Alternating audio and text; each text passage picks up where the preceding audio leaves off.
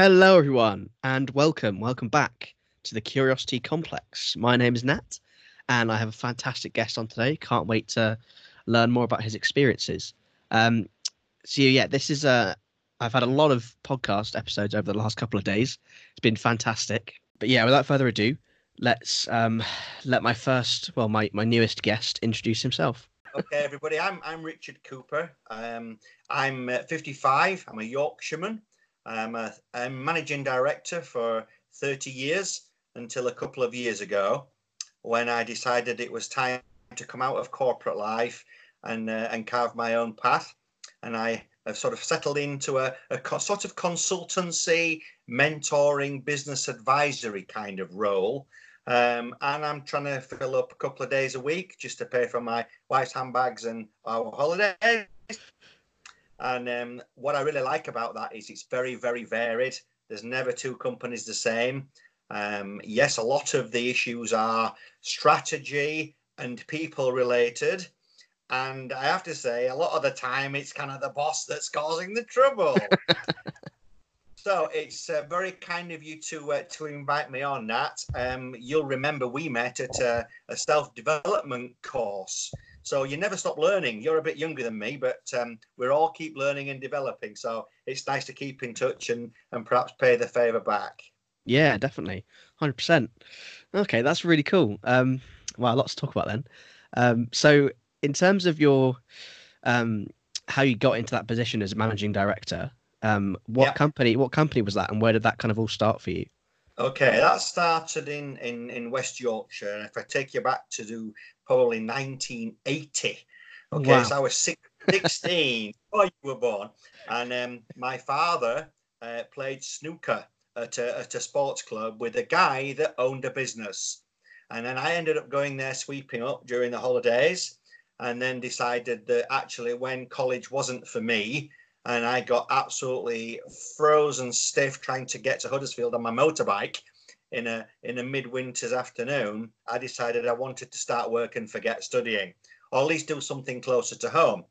So I ended up doing doing the knowledge, starting from the bottom, making tea. It felt like all my education had been wasted, but the end result, or let's say the end game, was always sold to me by um, my my father's friend's son who was in charge of the business at that time, and his dad wasn't running it anymore. So he was young blood. He was five years, six years older than me, and he was selling me this dream of one day, you know, cheeky chap like you might be able to make a living out of selling. So I was chasing this product knowledge, um, trying to pick up as much experience and as much um, as, as much uh, experience and knowledge and, and product knowledge as I could to try and set my stall out for doing a professional job going out into the wide world selling. I always fancied myself as a probably a bit of a salesman because I'm not a shy guy and um, I'm able to to make people laugh and usually it's people by people and the rest history. So I ended up doing a couple of years in the warehouse there um, and then realizing it was time to perhaps have a, a try in the office. So speaking face, not face to face, but but certainly first hand to customers.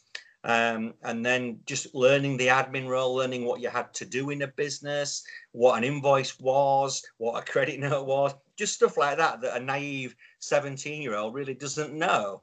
So then I went on from there to be sales office manager. Uh, and then when it was time and there was sufficient wool on the back, I was pushed out onto the road and um, did a little sales training course and then spent the rest of my sort of four or five years after that um, cutting my teeth out there in the marketplace, trying to promote the company's products and services. I suppose what I learned the most out of that was you had to dust yourself down a lot and start afresh with every new customer because even if you get turned down, there's always 10 more that could say, Yeah, that's really what I had in mind. So it's always pays just to wipe the slate clean, press reset, and get out there again, pick yourself up and do that. So from there, uh, I'll take a breath in a second. Um, I uh, I went um, to become sales manager at that company, and uh, recruited two, three, four sales guys in the period that I was there. So I became kind of head of sales so I had youth experience, um, strangely, with a good mix there, So I had some good ideas, some um, some good some good uh, inspiration for different ways to do selling, um, and then from there I decided um, that having been there, say I think I was there probably about 15 years, quite successful. The company moved, it expanded. We were up to something like a four million turnover at that time. Oh, wow! And I, I got poached by a competitor, and I saw no way to get past my boss and his brother because they were only three or four years older than me, and yeah. there was no way they were going to give me any shares. And they gave me a nice bonus from time to time, but it never really seemed like it was equitable. It was always, I've got to argue for a grand more or something like that. So I ended up leaving the business. And then what happened is about four years after that, the company got sold and um, the company got sold and then the new owners asked me if i'd like to come back for an interview to potentially take on the managing director's role um, as i'd been kind of all those years i suppose pointing towards that um, i mean that was interesting really interesting because i had to work under my old boss who i just basically told i'm not want to work here anymore because he was on a profit share and oh, I had to dear. like to be really cordial and, and, and professional with him. And it got really, really fraught at times because he hated the fact that I got back.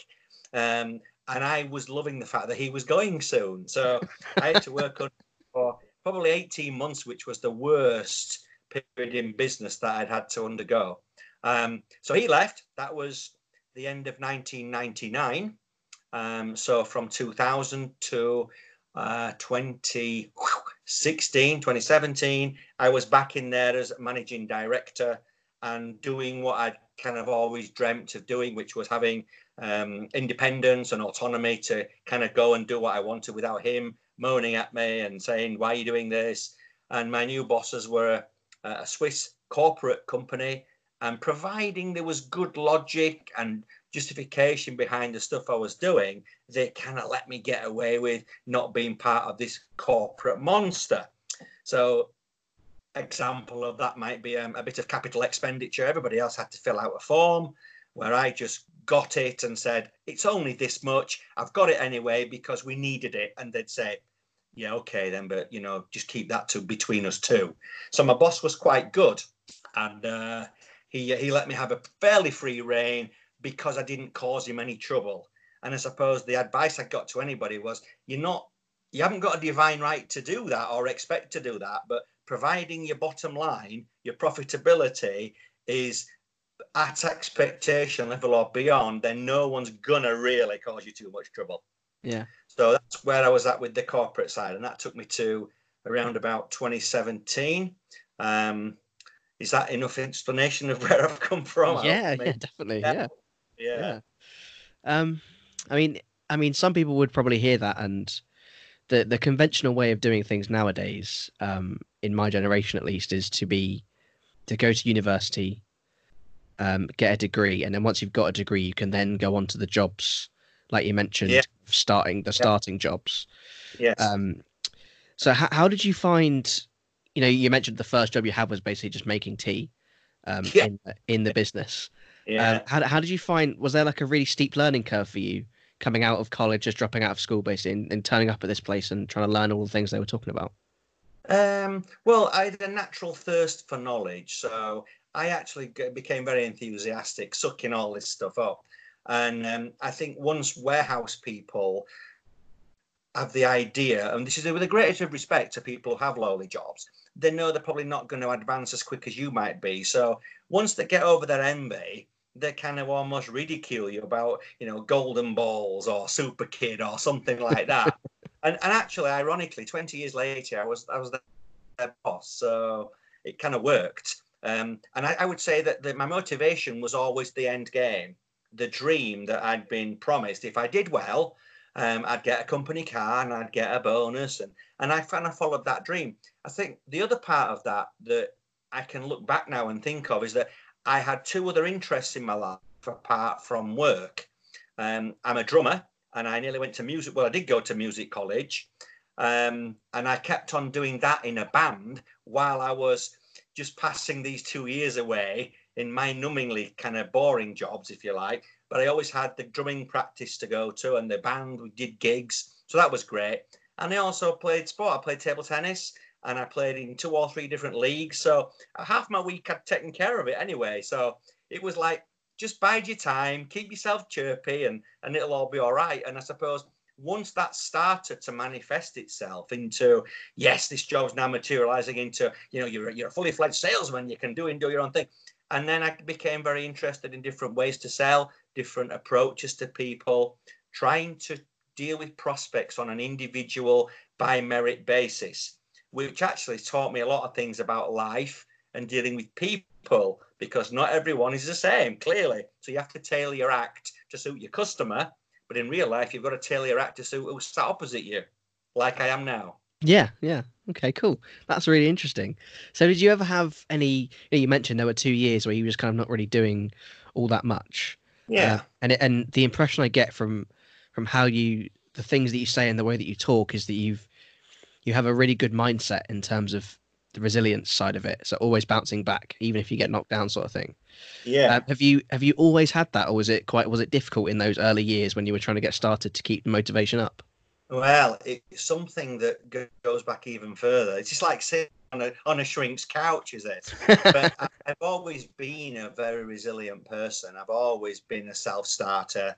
I've always found the glass half full, and I've always bounced back from things. And a lot of if you went to see a psychotherapist they might say to you well that goes back to when you were 10 years old wasn't it and you think why where'd you get that from you're just justifying but actually um, what happened when i was 10 i had a bone tumor a cancer in my leg which got caught just in time and i had radiotherapy chemotherapy and was in hospital on and off for about four or five months oh, wow. lost all my hair age 10 lost Jesus. all my hair and still maintained an education yeah. and kept friendships going and kind of bounced back from that. So whether it's phony, whether it's Derek Acorah or what, it doesn't matter.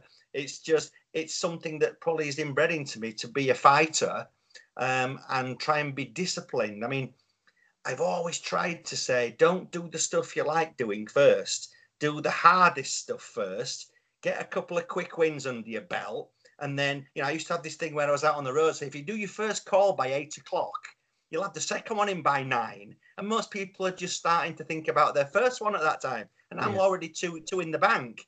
So that taught me a bit about the early bird and all the great proverbs that your mum used to tell you. Actually, they're bloody true, and yeah. they become proverbs for a reason because people validate them and think that they're useful. So yeah, resilience is is is a big thing with me, and um, if you've got a can-do attitude, then usually you'll find a way somehow to do it. Now, sometimes you don't always know which way you're going to go or what ideas you've got to get there, but you kind of know it's going to be all right in the end somehow. And it's not, I don't say that in a smug way. I say that in a way that makes me quite proud when I look back and think of some of the things that I've accomplished. Um, you know, I was I was an MD very early on in my life, mid twenties, and I'm thinking, "Whoa, that's quite good." Really, they say I didn't go to university, but when I went to, um, I went on um, uh, I went to Cookham to the London Business School. So I'm, I'm just about to enrol on this um, this business course, a week's residential course in Cookham, when I was about maybe 28 or something like this. And um, I had to ring the course director because the pre-qualification for being on the course was have a degree. Oh, I see. So I rang the guy, and he was from Canada, the guy that ran the course. He came for a week, got a load of money for doing it, and he he, he rang me back, and I'm thinking, flipping out, that's nice of him. He said, Richard, how long have you been in business? I said, well, I've been working for, for over a decade. He goes, well, that's better than a degree. true. Really? Very, very true. Yeah. Tom, you're not supposed to say that. He said, no, no, seriously. The, what you've experienced and what you've had to put up with has almost given you a vocational degree. And that's what he was talking about, real life experience. So I remember those. And, and I always say to people who are prepared to get stuck in, if you roll your sleeves up, then it will pay you back definitely. Yeah. Apologies, everyone, and Richard. Um, my dogs are going a bit mad at the minute. Um, they say they seem to be a recurring thing within the podcast. Um, they just constantly bark whenever I try to do a do an episode, which is great. Um, I think it's this time of time of evening. But anyway, um, so that yeah, that's that's really interesting, and I know exactly. I can totally relate. You know, in terms of people have degrees, but if you spend a decade in business before that point, then mm. because degrees often don't teach you enough about just the day to day interactions you have with people because it's all you know the theory based type things and writing essays, which isn't anything to do with meeting someone and trying to sell them a product that you're selling. You know. Um, That's. I think what I, I find is that I meet a lot of uh, younger adults, and I choose my words carefully there because they're not kids anymore. They're, they're yeah. You know, they can have a mortgage, they need one, um, but I find many occasions is that they don't really have a relationship relationship with real life. They don't know how to have a quality discussion with somebody. They can't argue without getting angry. Just life skills that you learn along the way. So if you lose your rag, you will never get your way. So um, I think that people have a lot to learn, and and there could be some radical um, course that you could run, which would be an accelerated experience degree if you could yeah, do it. But you can't teach experience; you have to experience experience. Otherwise, it's not experience. So when I do a lot of my consulting work and go in businesses with people, I find that some of the some of the younger end need this kind of uh, reminder that that's not real life what you've been doing for the last four years. Yeah, yeah. Um, this is real life here, where people behave like idiots and, and, and they do things just because they can, and, and you've got the, the you know the, the bad apple in the corner who never agrees with anything, and these are challenges that you've got to try and overcome and, and watch out for because I suppose you've heard the old saying, you know, I wish, I wish I knew, and I knew then what I know now. Yeah. And yeah. I wish I had it even 30 years ago. I wish I could have known that some people are complete blockers. Some people don't need to be a part of it and shouldn't be a part of it. So why don't we bin them off early? And and I think that's a probably a mistake I've made throughout my business life is I've hung on to people who probably I've known and know hopers for a while, and I should have made take some action earlier but uh, everyone still everyone can still learn. You're always learning. That's true. Yeah, yeah. So, how much in terms of that that learning thing that we are just talking about? Um, how much did you learn in your first few years of being a salesman? Because it occurs to me that you were probably always a very good salesman in the first place. You're you're very much a people person. It seems like at least now. So, in those early years of being a fully fledged salesman, were you did you ever yeah. struggle, or was it always quite a smooth ride? Well, I'm going to sound a bit smug when I say it was quite a smooth ride. Yeah. Um, I probably um, we ended up tripling the company turnover within five years. Uh, this is a company that had been going for 40 years. So clearly, the, the new boss was was over the moon with what we were doing, and and and he looked after me in terms of cars and treats and stuff like yeah. that. That for me, when I was early 20s, a car was what you wanted forget the money. I've got enough time to learn that. I just want uh, something that the girls will go after. Yeah. Um, you know, they don't all go after it, but uh, you know, seriously, that's it was something that um, I think I learned quite quickly um, how to rub along with people, and I think I was more probably captivated by the techniques because it's okay listening to somebody and you watch Walkman Wise, you can watch an interviewer like Michael Parkinson or even this guy called Hutch Johnson. He can even interview you well, but there's, there's a technique behind it and it's not all made up flying from the seat of your pants.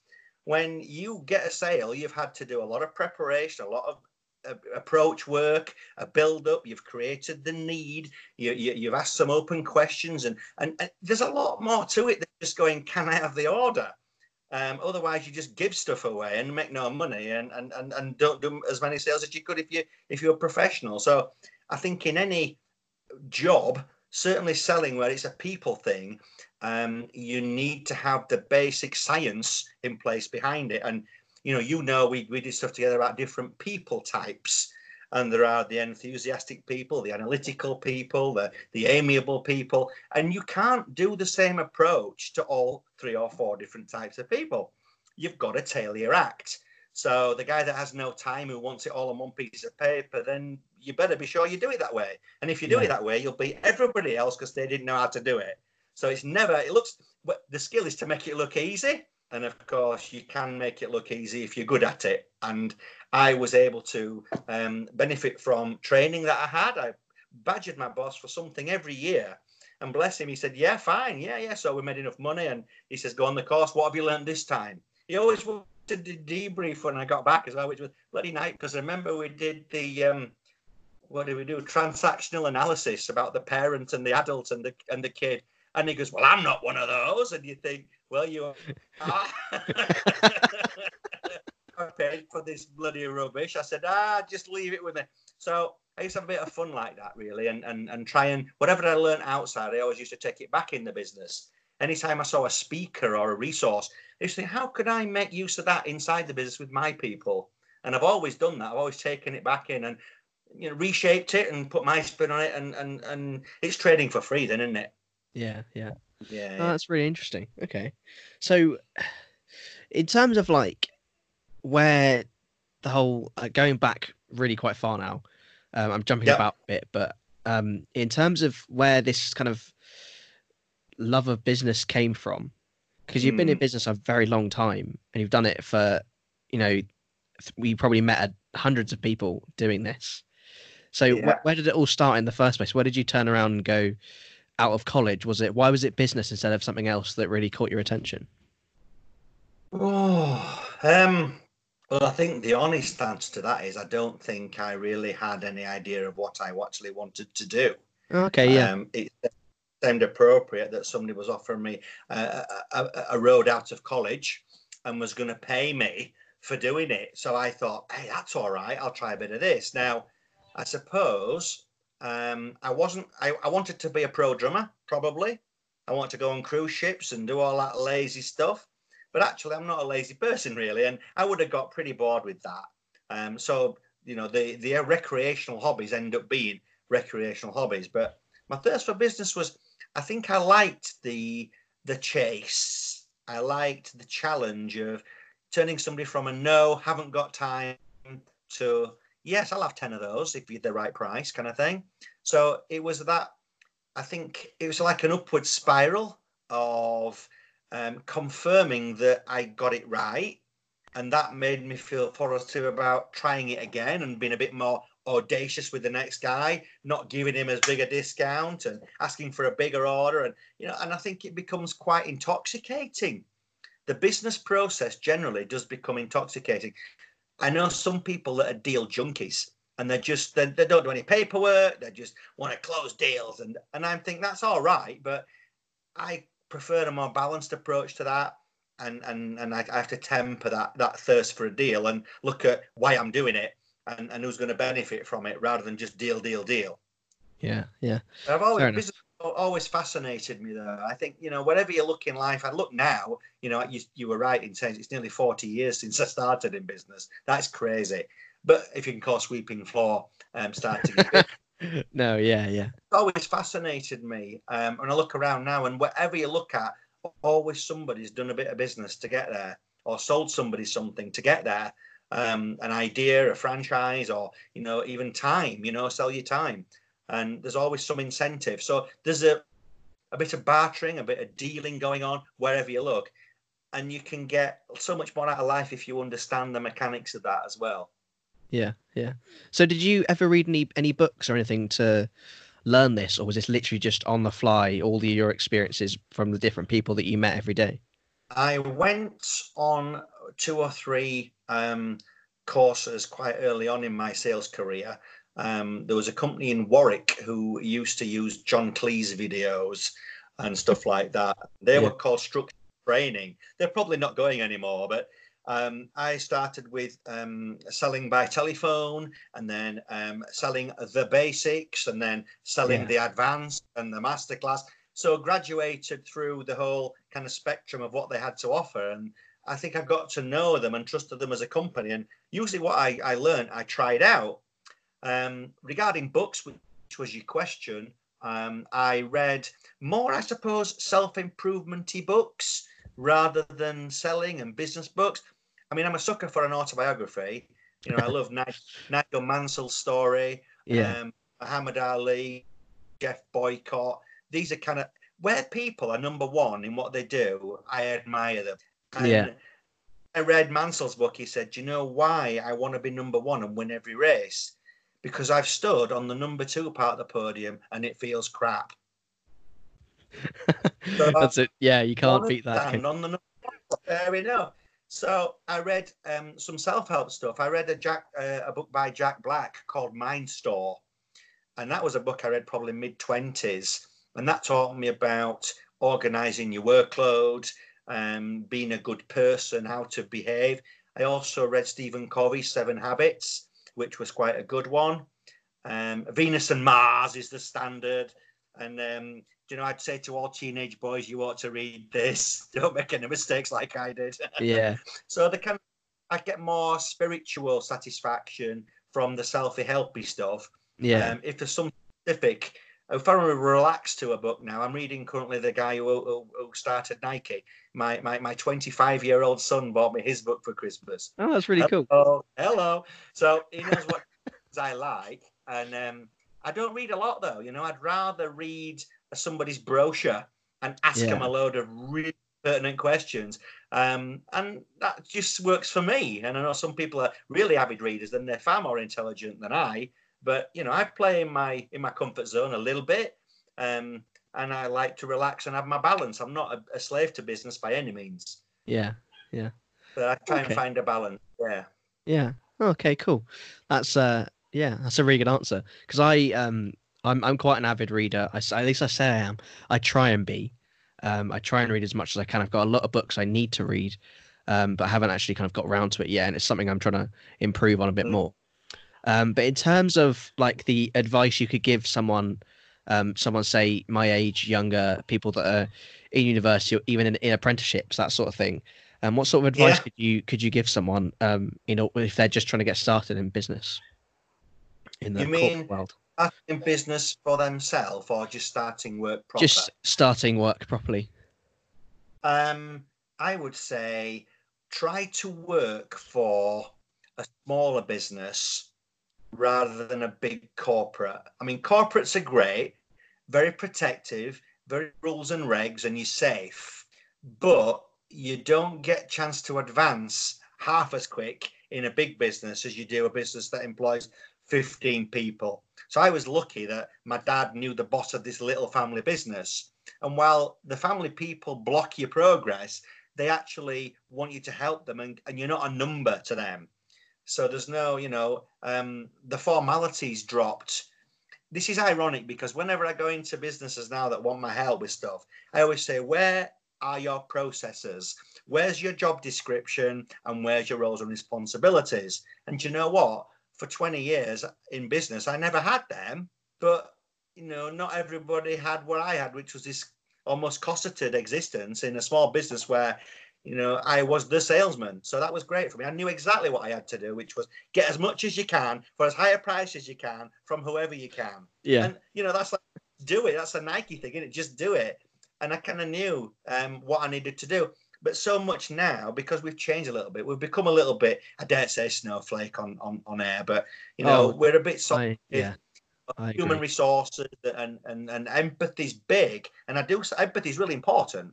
But I do think we can be a little bit gullible as bosses, believing the first story that comes to us. And you know, I don't say don't be aware of bullying. Don't be aware of bad apples in the in, in the in the barrel because there are a lot of negative nay-doers, as me and my wife call them, naysayers. uh, but it's it's a matter of putting that in perspective and and arriving at something closer to reality rather than a distorted story from a distressed person that's stressed because their dog's that kind of thing you know and, and yeah. I'm, I'm, for all you dog owners, I'm sorry, I didn't mean it like that, but you know, they can taking things out of context and blowing it up. It's very sensational, and you know, you only got to watch Love Island and and Out of the Jungle to know that stuff can get taken the wrong way. Still, people plant seeds and play games, and and they're still doing this. And I think I'm happy that and, and relieved that in my era there wasn't half as much as that going on as there is now. Yeah, yeah. Um, yeah Yes, I'm. Uh, what was your question at the beginning? I just forgot. the amount of times. What advice, what advice would you give? You said. Yeah. yeah you said yeah. work for a small business, but actually, it was good in my age, in my era, to have just one or two companies on your CV. Now, you've if you don't have eight on, you you've not got enough experience. Yeah. okay, so I think I would say if you can do something with a big company, but end up with a smaller company. I would say because yeah. your your power of advancement and your um, the reliance that they have on you increases rather than being a little cog in a big department in a big organization like a bank, for example. I, I couldn't think of anything more tricky for me to work in a bank. That's not me at all. Yeah. Um, or, or, or a civil servant's position. That's not me. But I've got friends who have been very happy and fulfilled doing both, and Yeah. they're good, good people. So you know, it's you've got to do what suits you. And when something doesn't feel quite right, I think you've got to say, don't spend time flogging the dead horse because you'll be sorry you stayed in a dead end job or something you didn't enjoy.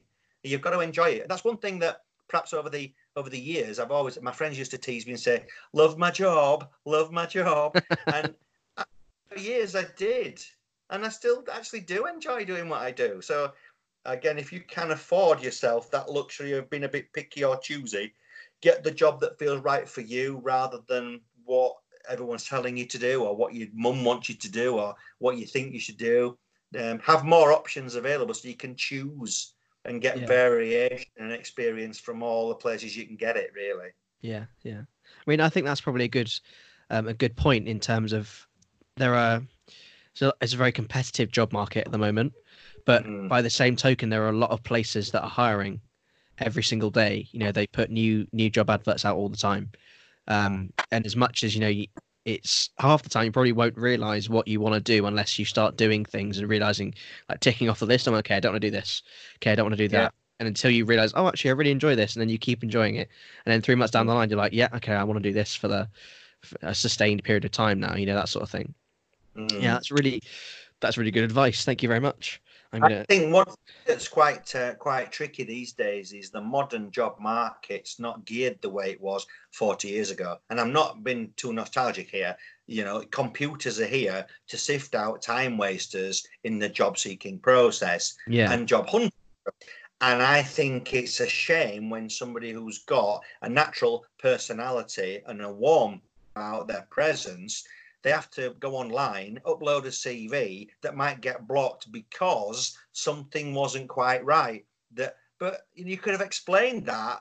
I think getting face to face, if you're that type of person, is a winner, and most people probably can explain better face to face than they can on a written CV or a, a work experience document. So um, when I say try and network and know someone that knows a job that's coming up, that might be better than going on to an Indeed website or something like that because you're only judged on data and you're not judged on the flavour or the texture of, of what you can offer. yeah yeah yeah. Well, that's really interesting. That's a really good point. I mean, they like you say, computers nowadays will sift through CVs and say, "Oh, this person hasn't got a degree in business. We can't employ you." Um, and it's the same with my um, with my line of work. If you don't have a master's degree, you can't go on to the next stage. It's just as simple as that. It's just not just not Yeah. possible. Um, which is, I guess, sad, but also maybe a good thing in a way as well. Um, but yeah, I see what you mean. Trying to learn those connections is significantly better than um, trying to make connections. Sorry, is significantly better than trying to rely on a job that maybe fits your CV.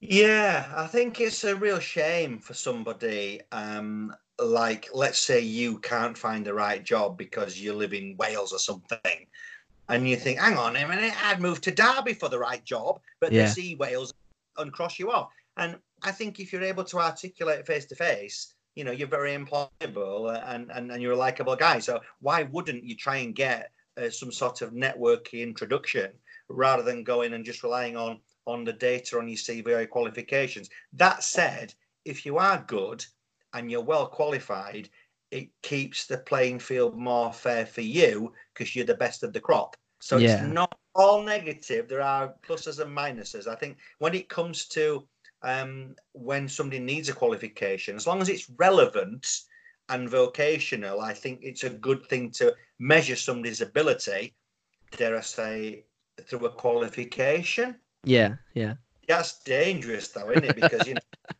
we were taught how to pass exams.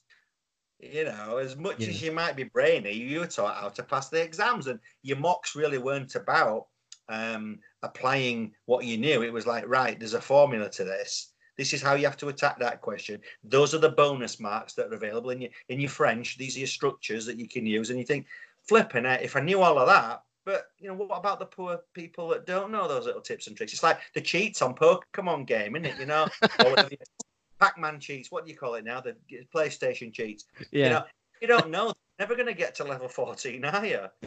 So you? You almost have to think of it like a video game to yourself and think, I'm on my PS4. How can I get to this level without, you know, you've got to still tell the truth with using my skill, my guile, and tenacity.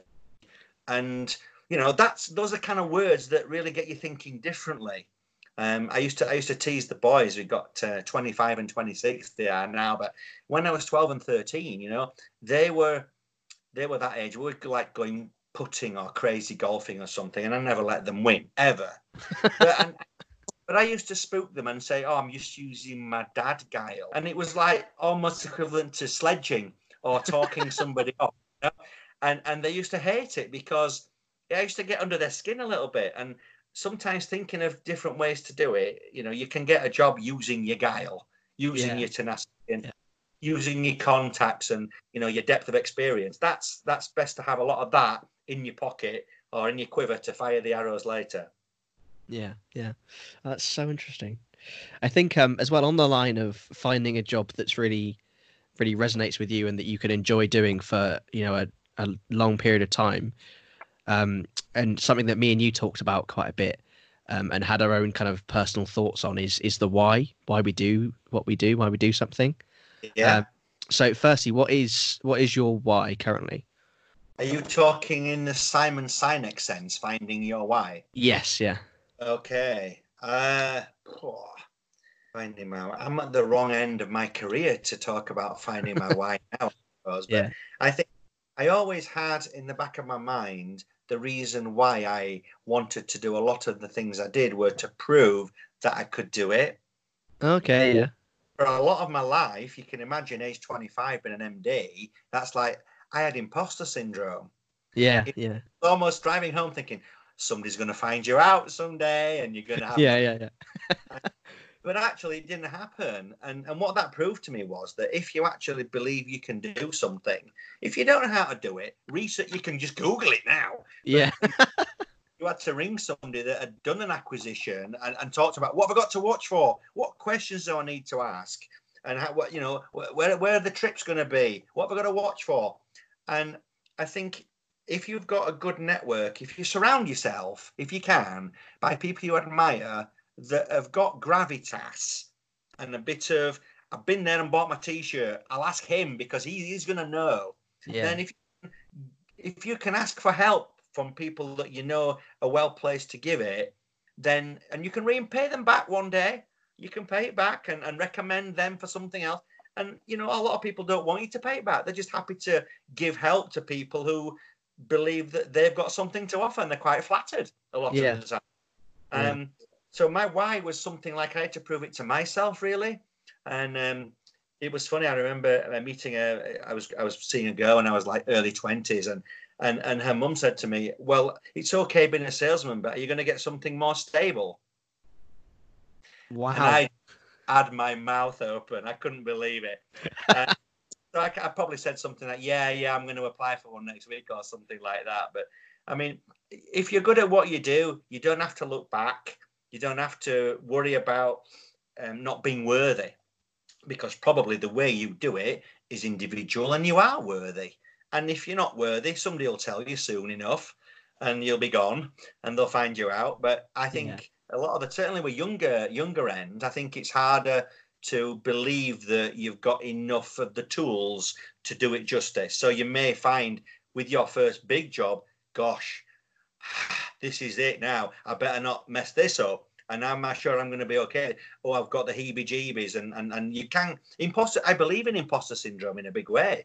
I really do because I've mixed in some circles where there's been some very high worth individuals and some real good entrepreneurial business owners, and I've thought, goodness me, what am I doing here?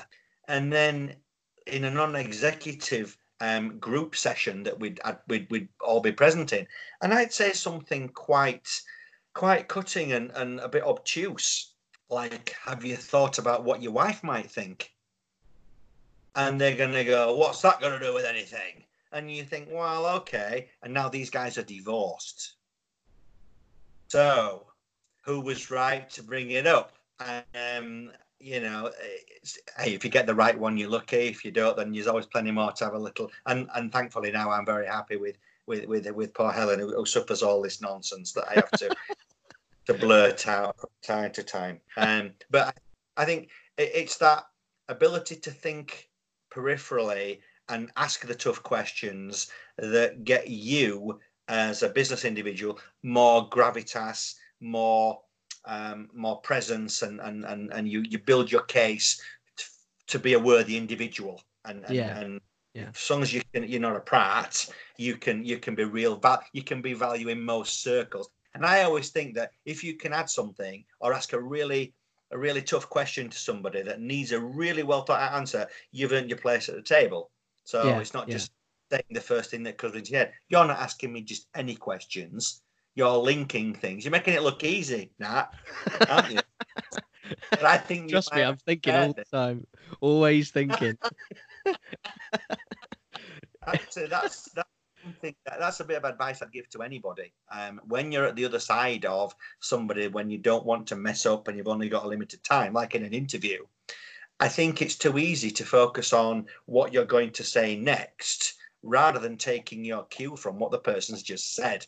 Yeah. And I see so many really, really bad interviewers on television who don't give a flying fart about what's just been said. They're too busy getting through this interview in one minute 30 because the director's saying, cut, cut.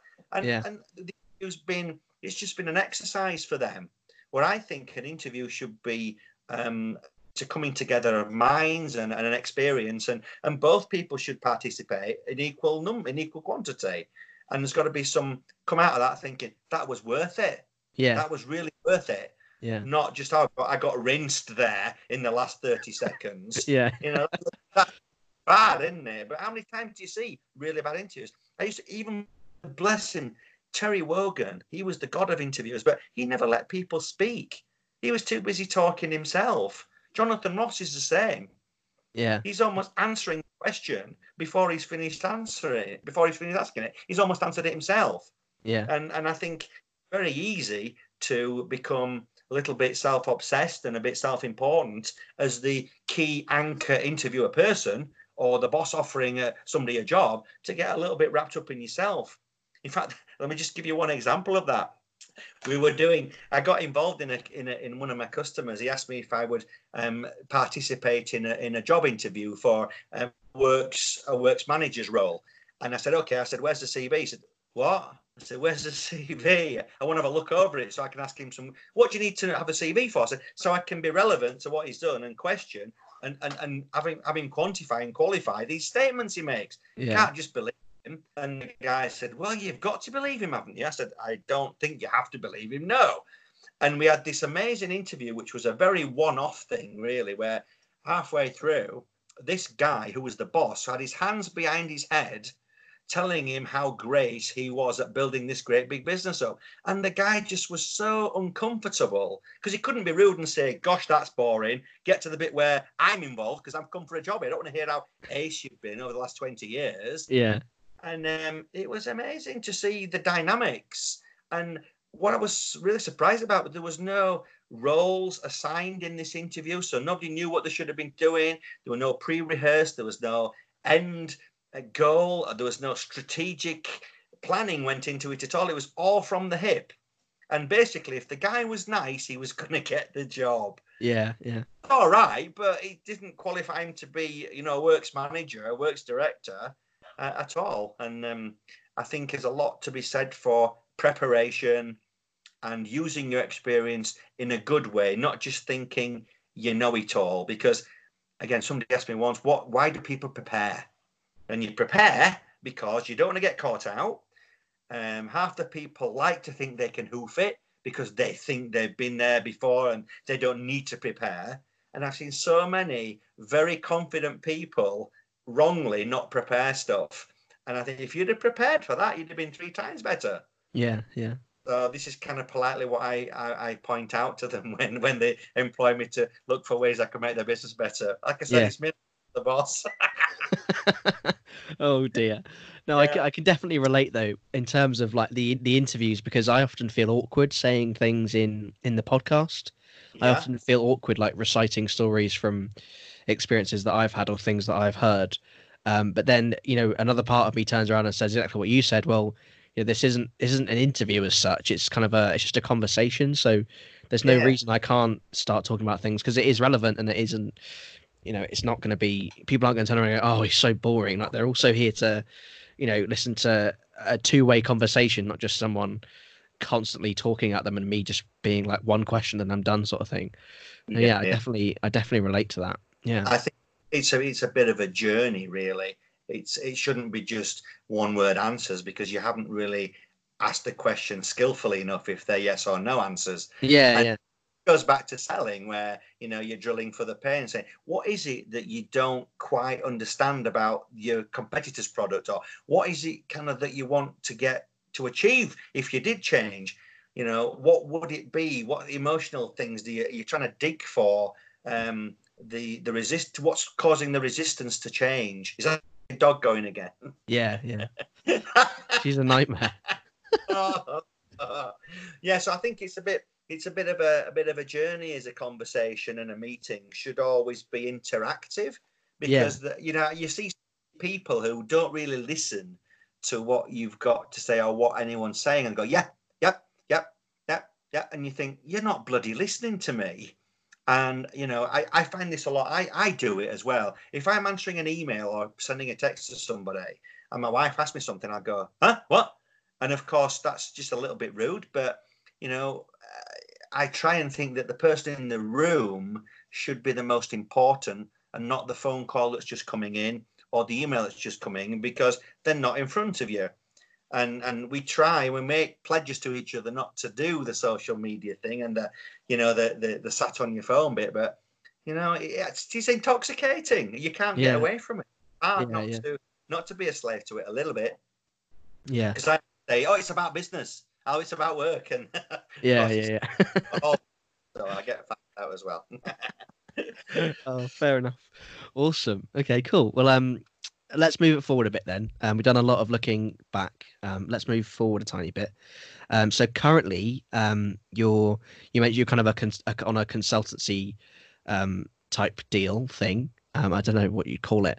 But how has that been kind of walking into a business and are people literally walking in and going, can you help us fix this problem or help us grow the business more? Is that is that basically what's happening?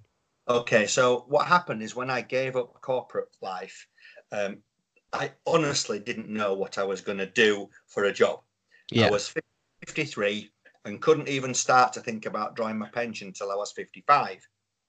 Um, so I went on holiday, had a great time, and when I came back, two of my pals who I'd known from a non-exec group said, uh, "Would you come and help us with uh, a project at work?" Yeah. Um, my team leaders just don't get it.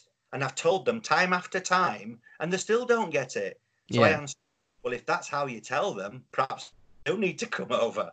so what is um, I started a limited company, and with the idea that then for taxation purposes, I could employ my wife and so on.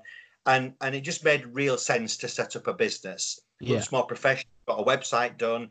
So what people do is it's normally somebody who knows somebody who knows me. So it's either one of my pals that I used to work alongside, or somebody that I knew in business, or again somebody I've done something good for. Then says, "Have you tried Richard? Because he's really good at that sort of thing." Yeah. Um. So I end up getting a referral, probably nah, is the best way to describe it. And usually it's something like, um, I don't really know what's wrong, but I think I do. And then you start to peel back what's really going on, and then you start to find it's the five whys. Why does that happen? So then what happens after that? So your five questions gets to almost to the to the root of what's going on.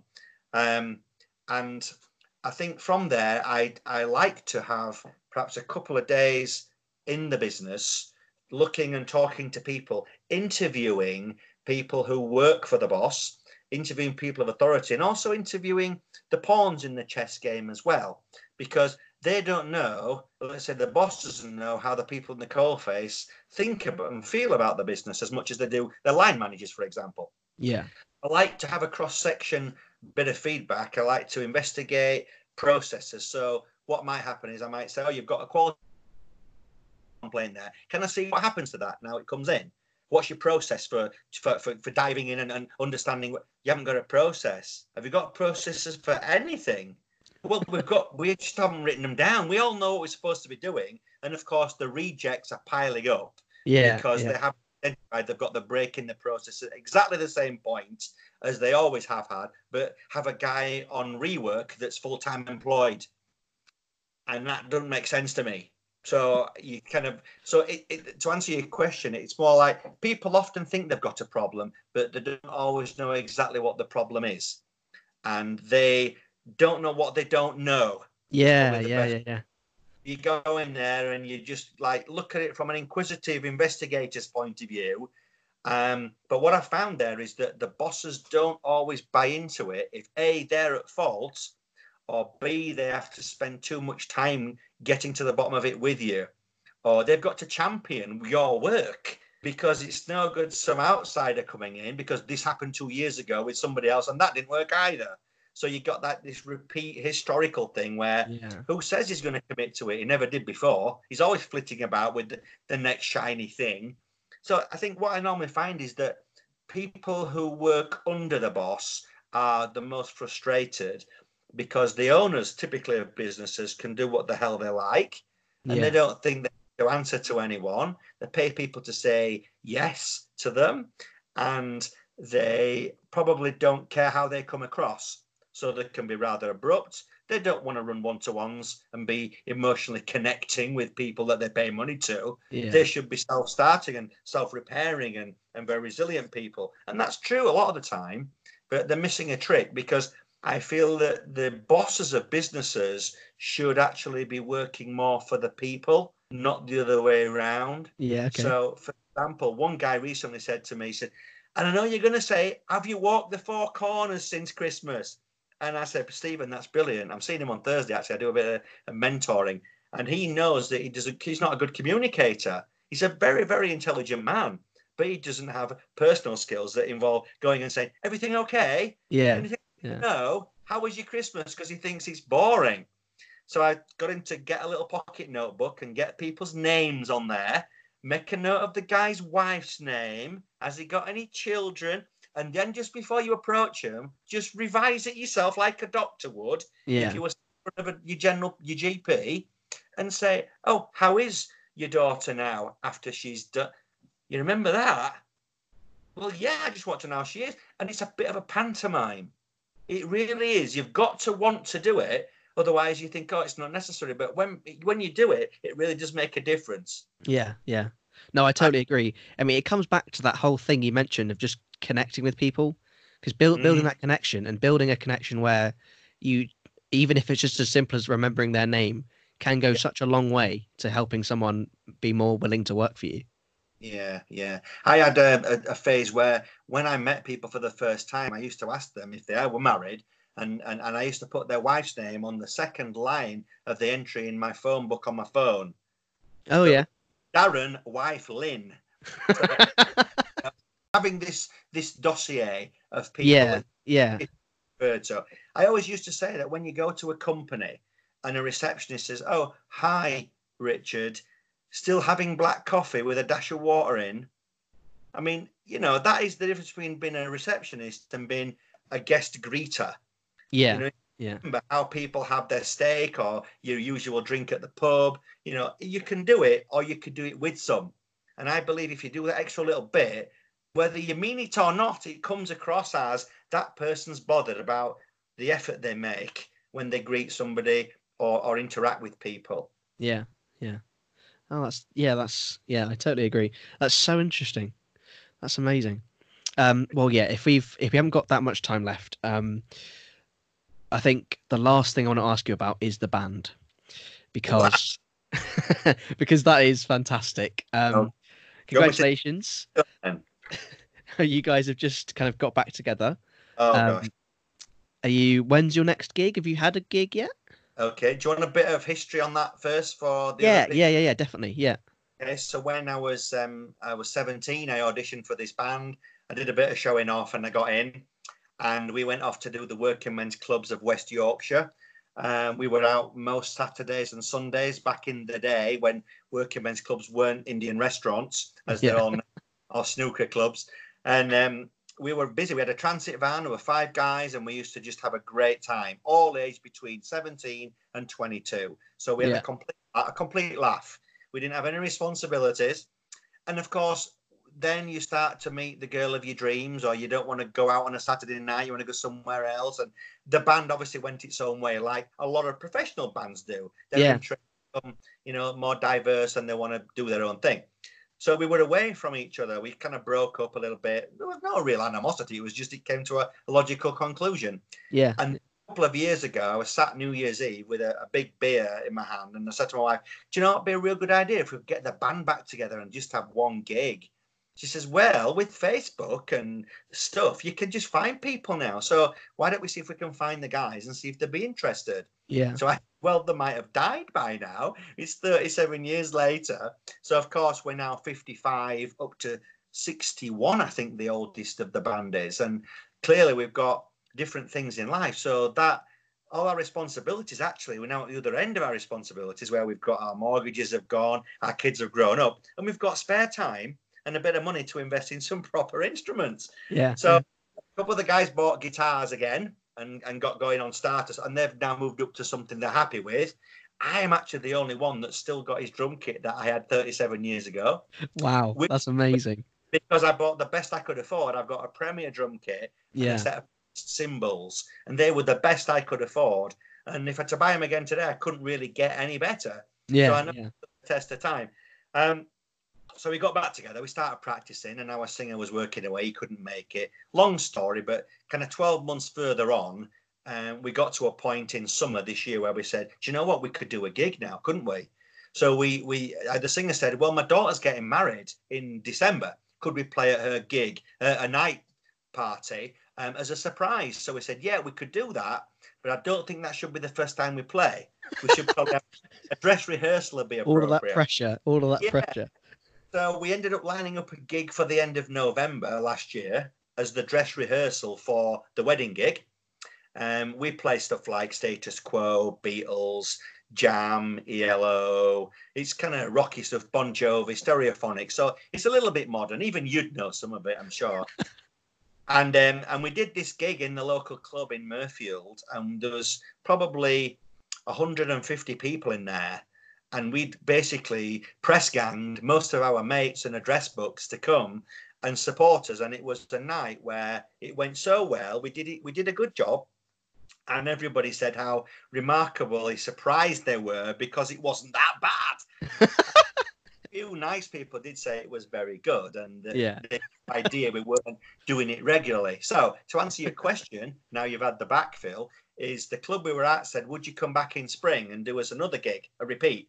Yeah. So end of March, I'll okay. expect you there, Nat. Yeah. Let me know time and place. I'll do it. Okay, and uh, so that's the next the next gig. Although, do we have something at the end of January, which is a a fiftieth birthday party for somebody that was at that gig who wants us to play for their private party? So yeah. there's a little bit of stuff in between, but we don't want to play the same stuff that we've just learned. We want to learn some new stuff, and of course, when you get past fifty, it's harder to learn stuff as quick. So we have to be patient and do things a few at a time. yeah, yeah. But really, it's like a breath of fresh air because all the girls or the wives that they all get on. So like a big group of well, there's only four of us actually because our lead guitarist did a wobbly and and went, but we covered it with our rhythm guitarist. He's he's covered it and he's doing really well. We've got eight of us now. It's four girls. We've got four guys playing in the band and a social scene that's great. You know, we've got parties and barbecues and stuff that it's yeah. become I've found my friends again, my family. It's been great. Yeah, yeah. It's a real buzz. We don't do it for money. We do it for fun. Um, although we are getting paid, so that's good. Ah, there you go.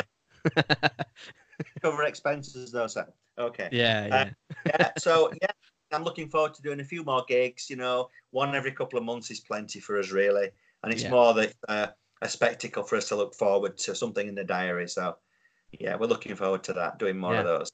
That's awesome. I'm I'm excited to see it in uh, in the spring. It's gonna be great.